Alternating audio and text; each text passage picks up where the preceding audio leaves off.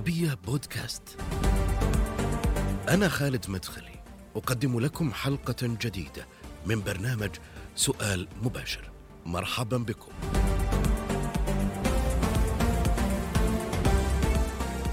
عندما كان شابا فضل الالتحاق بجامعة القاهرة رغم قبوله بجامعة السوربون في باريس. ولكن في حياته العملية كدبلوماسي طار بعيدا وكان قريبا ومقربا من دوائر صنع القرار في الغرب عمل في واشنطن ثم أصبح سفيرا للكويت في لندن لمدة ثلاثين عاما. لقب فيها بعميد السلك الدبلوماسي لدى حكومة صاحبة الجلالة العميد السفير خالد الدويسان في سؤال مباشر. أهلا وسهلا بك معي سعادة السفير في سؤال مباشر. يا أهلا بك يا أهلا بك 30 سنة سعادة السفير أمضيتها آه، سفيرا لدولة الكويت في بلد صاحبة الجلالة في بريطانيا وعميدا أيضا للسلك الدبلوماسي فيها. اليوم السفير خالد الدويسان كيف يصف هذه التجربة خلال هذه العقود؟ وش أهم الدروس والتجارب اللي خرجت بها؟ طبعا 30 عاما في آه، آه، بلاد صاحبة الجلالة. الملكة إليزابيث الثانية. كانت فترة طويلة لكنها فترة غنية وممتعة وثرية طبعا. لكن فيها المتاعب وشاهدت فيها جميع الأحوال اللي مرت فيها بريطانيا والعالم العربي أيضا. وكان لنا يعني إحنا أنا والسفراء العرب كان لنا دور في شرح المهمات والقضايا التي يواجهها العالم العربي. وبالذات مجلس دول التعاون. سعاده السفير أنت يعني اصبحت تفضل. تفضل سعاده السفير.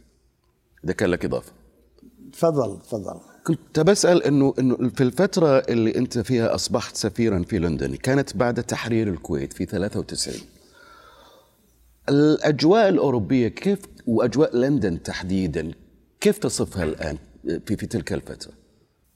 في تلك الفترة كانت الأوضاع آه، طبعا وحتى الآن هي متعاطفة مع دولة الكويت ودول مجلس التعاون الخليجي. طبعا هم لهم تاريخ طويل في منطقتنا وتاريخ حديث. بالعكس هم يعتقدون بأن تنمية التجارة بين دول مجلس التعاون وبريطانيا آه، قديم وعريق وممتع وزايد يعني وصل إلى 35 بليون دولار. بعض الناس يقولون إلى وصل إلى 45 بليون يعني مليار آه، حجم التجارة بين دول مجلس التعاون وبريطانيا آه، فالدور الكويتي يعني إذا تبيها بال كان طبعا دور مثمر ودور آه، معلق على الأحداث ومتصل دائما بأصحاب القرار لاتخاذ القرارات المناسبة. والحمد لله تنعم الآن بريطانيا مع الكويت ودول مجلس التعاون بعلاقات طيبة وعلاقات صريحة ومثمرة أيضا. خاصة يعني يمكن أنت سمعت عنها من أول امبارح علقوا على آه، قضية الفيزا بين دول مجلس التعاون وبريطانيا في 23 بحيث يسهل للمواطنين آه، مجلس التعاون آه، التواجد في بريطانيا في فترة لا تستغرق في إخراج الفيزا أكثر من ثلاث أو أربع دقائق. مع آه، الصرف راح يكون أقل. ولا شك بأن هذا العمل عمل آه، كبير وعمل مثمر خاصة محبة دول مجلس التعاون إلى آه، بريطانيا. برجع لك لهذا الموضوع موضوع الفيزا وأيضا يعني في دول الخليج الفيزا البريطانية. لكن أنا ودي أسألك يعني عن العلاقة أو المهمة الدبلوماسية اللي كانت لخالد الدويسان كسفير الكويت في تلك الفترة بعد بعد حرب التحرير.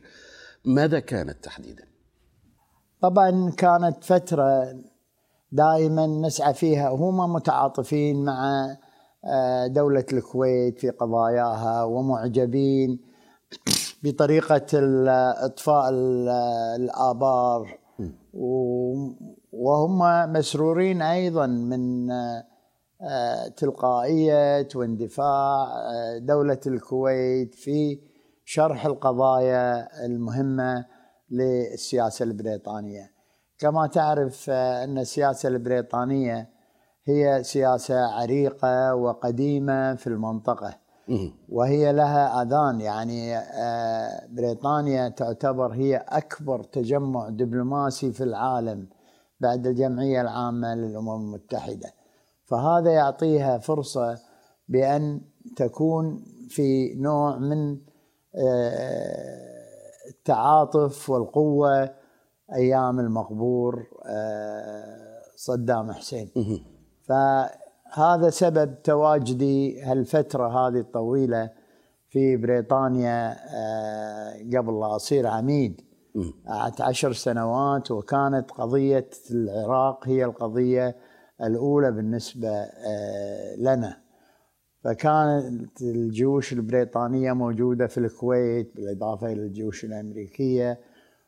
وكان آه، المقبور له صدام حسين يحاول إن هو يستخرج أو يخرج من هذه الورطة.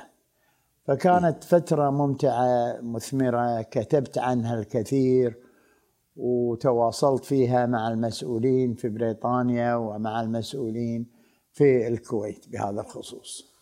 أه، أستاذ السفير هل تغيرت علاقة بريطانيا بدول الخليج أه، قبل أو ما بعد خروجها من الاتحاد الأوروبي، هل كانت العلاقة ذات صيغة معينة ثم تغيرت أو اختلفت بعد خروجها من الاتحاد الأوروبي؟ بعد خروج بريطانيا من الاتحاد الأوروبي أو ما يطلق عليه بريكسيت الآن في بريطانيا وفي الاتحاد الأوروبي ظلت العلاقة متطورة بالعكس. يعني زادت العلاقة تخلصت بريطانيا مثلا من قيود معينه بعض القرارات في بروكسل ورجعت إلى نفسها. يعني هي تتعامل معنا كدولة اتجاه دولة الكويت ودول مجلس التعاون. فنتيجة لتاريخها ونتيجة لوضعها فبالتالي آه، بريطانيا زادت من علاقتها مع دول الخليج. يعني بوريس جونسون رئيس الوزراء ذكر في افتتاحية البرلمان هذه السنة أن آه، دول أن بريطانيا ستزيد من علاقاتها التجارية مع دول الخليج. وهذا طبعا ينضبط على أو على العلاقات الاجتماعية وعلاقات الفيزا والسفر والطلبة المتواجدين في بريطانيا. كل هذا ينطبق عليهم هذا القول.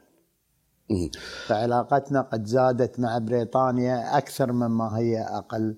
أكثر مما هي لما كانت مع الاتحاد الأوروبي. أنت في بداية عملك الدبلوماسي عملت في سفارة الكويت في واشنطن. أه سعاده السفير. وش الاختلاف بين العمل الدبلوماسي في العاصمة الأمريكية عاصمة القرار العالمي وفي العاصمة البريطانية من وجهة نظرك؟ العاصمة الأمريكية تتعامل آه، مع العالم آه، وكما نعرف يعني بدون ما ندخل بالتفاصيل تنطلق من مصالحها الخاصة. فبالتالي هم ياخذون مقولة وينسون تشرشل ليس لي أصدقاء دائمين وليس لي أعداء دائمين إنما لي مصالح دائمة. أما بريطانيا فلاحظنا بأن هناك نوع من الولاء لدول آه، مجلس التعاون. دولة الكويت ودول مجلس التعاون لأن هم يعتقدون بأن لهم آه، لهم الدور الكبير في آه، تنظيم حياة دول الخليج. فبالتالي لهم تعاطف كبير مع دول الخليج. والملاحظ بأن إحنا كدول مجلس التعاون نحاول أن نبرز أخبار بريطانيا أكثر من أمريكا. أمريكا لها صداقات وإحنا من ضمن أصدقائها. لكن الولايات المتحدة الأمريكية لها مصالح أيضا تختلف في الشرق الأوسط. لها دور في القضية العربية الكبيرة اللي نسعى إلى حلها. لها دور يعني خاصة أيام ترامب لما حط القدس وجزء من إسرائيل وال الأراضي السورية أيضا من جزء من إسرائيل. فهناك بعض المشادات وبعض العلاقات لكن علاقاتنا جيدة وياها. في حين البريطانيين نسعى إلى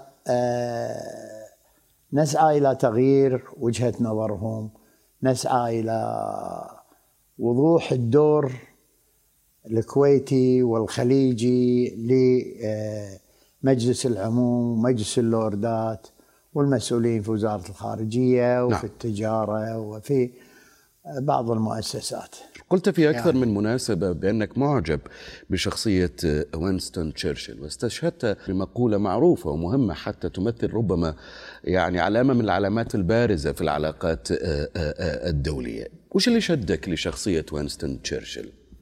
آه شدتني شخصية وينستون تشرشل بأنه رجل شجاع. م. يعني أنقذ بريطانيا من الحرب العالمية الثانية بطريقة مذهلة.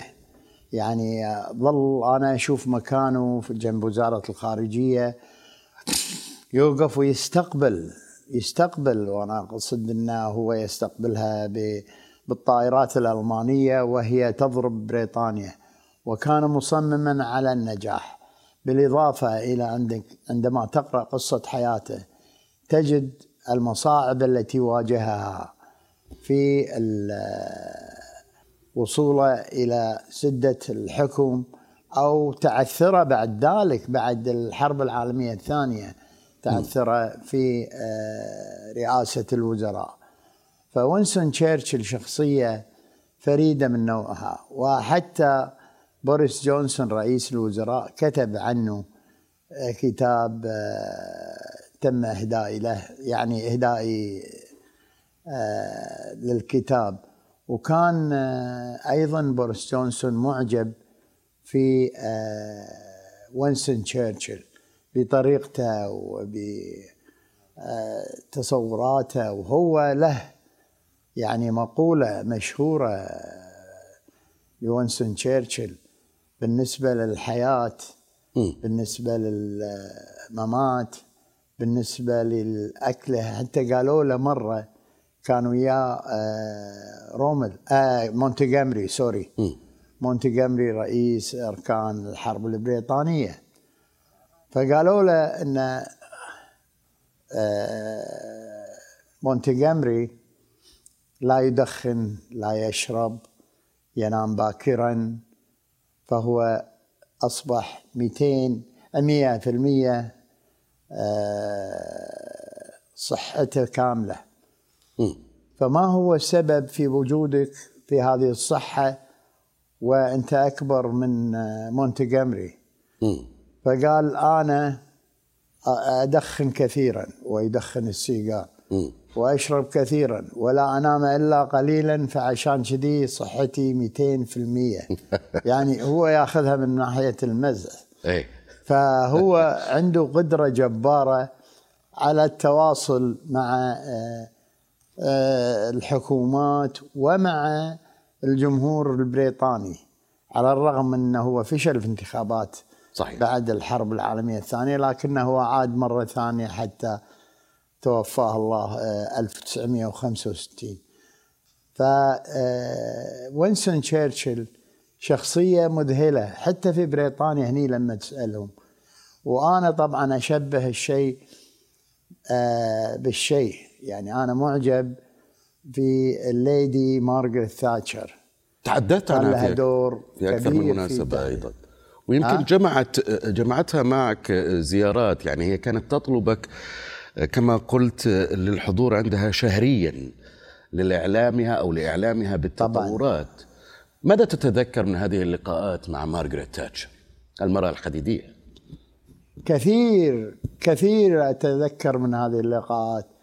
أذكر مرة هذه المرأة الحديدية كانت في إحدى دول أمريكا الج- الجنوبية فسقطت وهي تتحدث مع الجمهور. فعندما وصلت هنا كانت كان الإعلام وكانت الأوضاع آه، قلقة عليها. فرحت لها ثاني يوم يعني اتصلت في مدير مكتبه قلت له أنا جاي ل Lady ثاتشر. أداني دقيقتين وقال لي Lady ثاتشر بدها تشوفك اليوم أو بكرة. فرحت لها. قلت لها الحمد لله على السلامة يا سيدة ثاتشر. أنت يعني أقلقتينا بسقوطك قالت لي لا أنا مش مريضة أنا أكلت أكل مسموم. فضحكت طبعا. من الداخل أكل مسموم معناها إن هي مش مريضة هي مش آه، عالة. لكن وكلوها أكل مسموم عشان كذي سقطت على الأرض. فتحس بأن قوة ال- آه، الليدي ثاتشر هي تقول لي إنها تصحى الساعة 4 الصبح. وتقعد تقرأ للساعة 7 يعني كل أخبار العالم. كنت مذهول لما أزورها. أنا طبعا كنت أزورها شهريا بعض الأحيان أكثر من مرة في الشهر. آه، عشان أستمع لها. أنا أسمعها طبعا أوضاع الكويت أوضاع المنطقة أوضاع لكن هي كانت مدرسة. تتكلم عن الأوضاع في الخليج تتكلم عن الأوضاع البريطانية وأيامها كانت البوسنة والهرسك. وقالت لي إن رئيس البوسنة والهرسك مثل صدام حسين. هو رجل لا يفقه في العمل السياسي ولكن تهمه مصلحة نفسه. وبالضبط يعني طلع أن نفس الشخص هذا كيف يعذب شعبه وكيف لما أخذوه ودوه المحكمة الدولية. يعني وتقول لي انها قالت حق دوغلاس هيرد قالت حق المسؤولين البريطانيين عن الدور اللي يقوم فيه آه، رئيس يوغوسلافيا.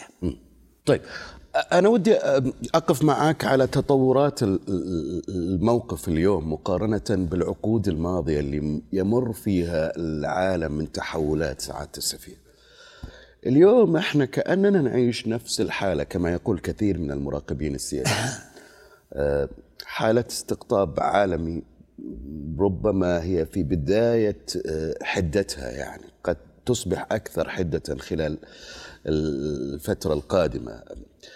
آه، أشبه بالحرب الباردة اللي, اللي كانت خلال فترة آه، يعني التسعينيات أو بداية التسعين.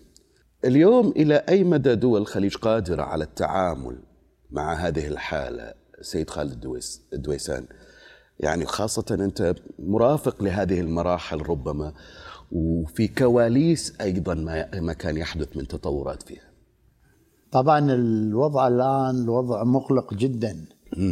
لا تنسى أن المرتفع مستويات المعيشة ارتفعت جدا. عندك أسعار الغاز والنفط نتيجة العقوبات ونتيجة الدور الروسي في أوكرانيا.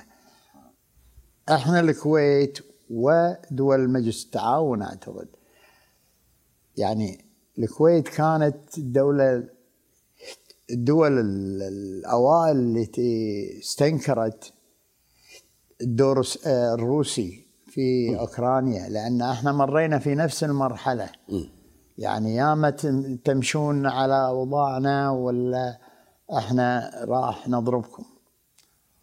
وضرب أوكرانيا. أوكرانيا الآن بعد ثلاثة أشهر من الحرب طبعا في شبه تدمير كامل. لها اضطرت الدول الغربية طبعا ودول أوروبا والولايات المتحدة الأمريكية في مساعدتها عسكريا وماديا. هذا راح يقود إلى سلسلة من آه، من الضربات المتبادلة. فالله يستر ما تكون تشتعل حرب عالمية ثالثة لأن وزارة الدفاع البريطانية أصدرت أكثر من آه، آه، رأي حول هذا الموضوع. وقالت أن يمكن يصير في حرب عالمية ثالثة فعلى البريطانيين أن يتأهبوا لهذا في مثل هذه الحالة. وش اللي يطلب من الدول أو. الدول الحليفة آه، سعادة السفير هل هل هل يوجه لها سؤال أو تطلب إجابة مباشرة من من هذه الدول الحليفة في أي معسكر أنتم اليوم؟ إحنا طبعا ال- ال- الدول ال- المتعاطفة مع الوضع الأوكراني والدول المتعاطفه مع الوضع الروسي. علينا أن يجتمعوا. ويبتدوا ان هم السؤال الأهم لماذا تحل هذه المسائل بالحرب وبالتدمير المنازل وضرب الآمنين وضرب المدنيين؟ لماذا لا تحل هذه المشاكل على الطاولة؟ إذا كان فيها يعني فيها طريق طويل ياخذوا الطريق الطويل احسن ما ياخذوا الطريق القصير اللي هو تدمير البلد وتدمير سمعة روسيا وتدمير آه، اوكرانيا وابداء علاقات متجذرة من بين روسيا والدول الاخرى. فعلينا ان نحن نكون حريصين ان نس- نسعى إلى آه، إلى دور دور حواري وليس دور حربي في آه، أكثر من مناسبة أيضا تحذر سعادة السفير من آه، وجود الجماعات الإسلامية آه، والإخوان المسلمين اللي اللي تعتبر يعني مصدر الإرهاب حسب الكثير من المراقبين في في بريطانيا وفي لندن تحديدا. يعني هناك دراسات تقول بأن الإخوان لهم حضور قوي في في في بريطانيا وحتى شخصيات أو أشخاص كذلك مرتبطين بهذه الجماعات وعلى عداء ربما مع دول الخليج مثل هذه المواضيع كيف تناقشوها مع مع مع الحكومات البريطانية المتعاقبه نحن نطرح كل المواضيع التي لها صلة بعالمنا الخليجي أو العربي بكل صراحة ووضوح مع المسؤولين البريطانيين. بالنسبة للإخوان حتى هم عينوا أحد السفراء الذي يتكلم العربية بطلاقة وال طبعا آه، المعرفة وكان سفير في اهم المناطق العربية. عينوه آه، إنسان يبحث عن دور الإخوان، دور الإخوان مغالى به في بريطانيا. لكن دور موجود في الإنسان. فاحنا دائما يعني كسفراء وكمراقبين نعلق على هذه الأشياء بأن الإسلام ليس إسلام إرهابي، الإسلام معتدل. يعني أنا يعني وأعوذ بالله من كلمة أنا كان في عضو في مجلس ال- العموم كان يردد يعني إن دائما الدولة الإسلامية عن الإرهابيين عن داعش. فإحنا أقنعنا الحكومة البريطانية ويانا هذا العضو أقنعناها ان تغير طريقتها وتك وتلفظ كلمة داعش بدلا من الدولة الإسلامية لأن الإسلام ليس بهذا المستوى الإسلام ليس بهذه الصورة. فالحمد لله نجحنا فيها من 2015 وإلى الآن والدولة والحكومة البريطانية تطلق اسم داعش على العمليات الإرهابية، لكن العمليات الإرهابية حسب قول هذا الشخص انها مبالغ فيها. يعني ما في الأخوان موجودين لكن ما هم بالقوة اللي تصورها بعض أجهزة الإعلام. سريعا بعد الترجل على العمل الدبلوماسي لخالد الدويسان كسفير وكعميد للسلك الدبلوماسي حياتك القادمة لماذا آه، ستكرسها وهل ستعمل على تأليف كتاب آه، يعني يلخص هذه التجربة لهذه العقود في العمل السياسي والدبلوماسي طبعا بعد هذه الفترة الطويلة من العمل الوصول إلى هذه السن المتأخرة أتمنى أن يعني ألقى جزء من الراحة آه، في آه، جنوب فرنسا أظل فترة طويلة. يا سلام. يعني في حدود الشهر ونص أو الشهرين. لت- تنسى كل شيء. بعدين والله مثل ما تفضلت هناك ضغوط علي من بعض الإخوان إني ألجأ إلى الكتابة أي. في هذه القضايا لأني أنا واجهت قضايا كثيرة وأصبحت جزء من حياتنا ومن مسيرتنا آه، السياسية والدبلوماسية. فقالوا لي لازم تكتب كتاب تعلم فيه آه، السلك الدبلوماسي وبالذات الخليجي والعربي. بالعكس يعني كانوا إنجليز هني أي. متبرعين بأنهم يكتبون الجانب الإنجليزي في المذكرات. فإن شاء الله أستطيع لكن تعرف المذكرات فيها أشياء جدا حساسة. فنسعى إن شاء الله بعد الشهر ونص هذا اللي نل... آه نستلقي فيه ونرتاح في فرنسا. يا سلام. إن الإنسان لما يروح الكويت يكتب الكتاب. يعطيك العافية وشكرا جزيلا لك على تواجدك معنا وتمنياتنا لك دائما بالصحة وطولة العمر. شكرا لك خالد الدويسان عميد السلك الدبلوماسي العربي السفير الكويتي في لندن. دائما يمكنكم متابعتنا على مواقع التواصل الاجتماعي تويتر فيسبوك يوتيوب. والاستماع والمشاهدة أيضا لحلقتنا على شاهد وعلى العربية بودكاست. إلى اللقاء.